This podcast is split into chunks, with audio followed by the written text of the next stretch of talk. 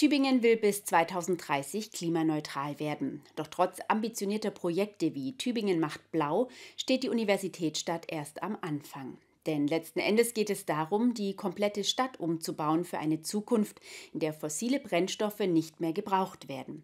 Das geschieht nicht von alleine, sondern dafür ist Planung und Koordination gefragt. Das übernimmt ab sofort die neue Fachabteilung Nachhaltige Stadtentwicklung unter der Leitung von Stadtplaner Martin Göppert.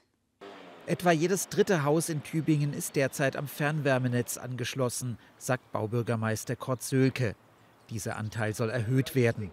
Das geht aber nur, indem die Straße aufgegraben und Fernwärmerohre verlegt werden. Das zeigt schon den großen Aufwand der Energiewende. Um dies alles zu bewältigen und um das mit den anderen Planungs- und Bautätigkeiten der Stadt zu koordinieren, gibt es die neue Fachabteilung Nachhaltige Stadtentwicklung. Ich leite die Abteilung. Das ähm, heißt, ich muss erstmal die Abteilung aufbauen. Ähm, die neuen Mitarbeiter werden kommen. Und ähm, da gilt es dann, die Aufgaben zuzuordnen. Und dann geht es tatsächlich um die weitere Entwicklung der Stadt. Weitere Photovoltaikflächen schaffen, das gehört zu den Aufgaben, die als erstes angegangen werden. Die Anlage in den beiden Lustnauer Ohren ist fertig.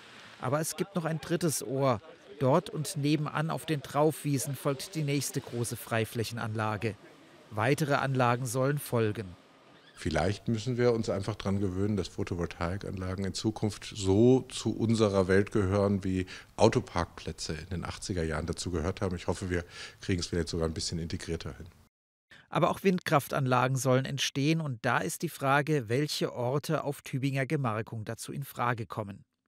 Neben Wärme und Strom spielt auch der Verkehr bei der Energiewende eine bedeutende Rolle.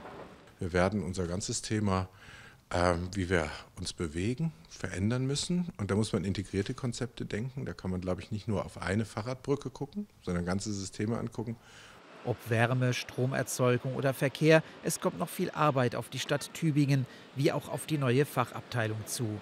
Und bis 2030 sind es nur noch sieben Jahre.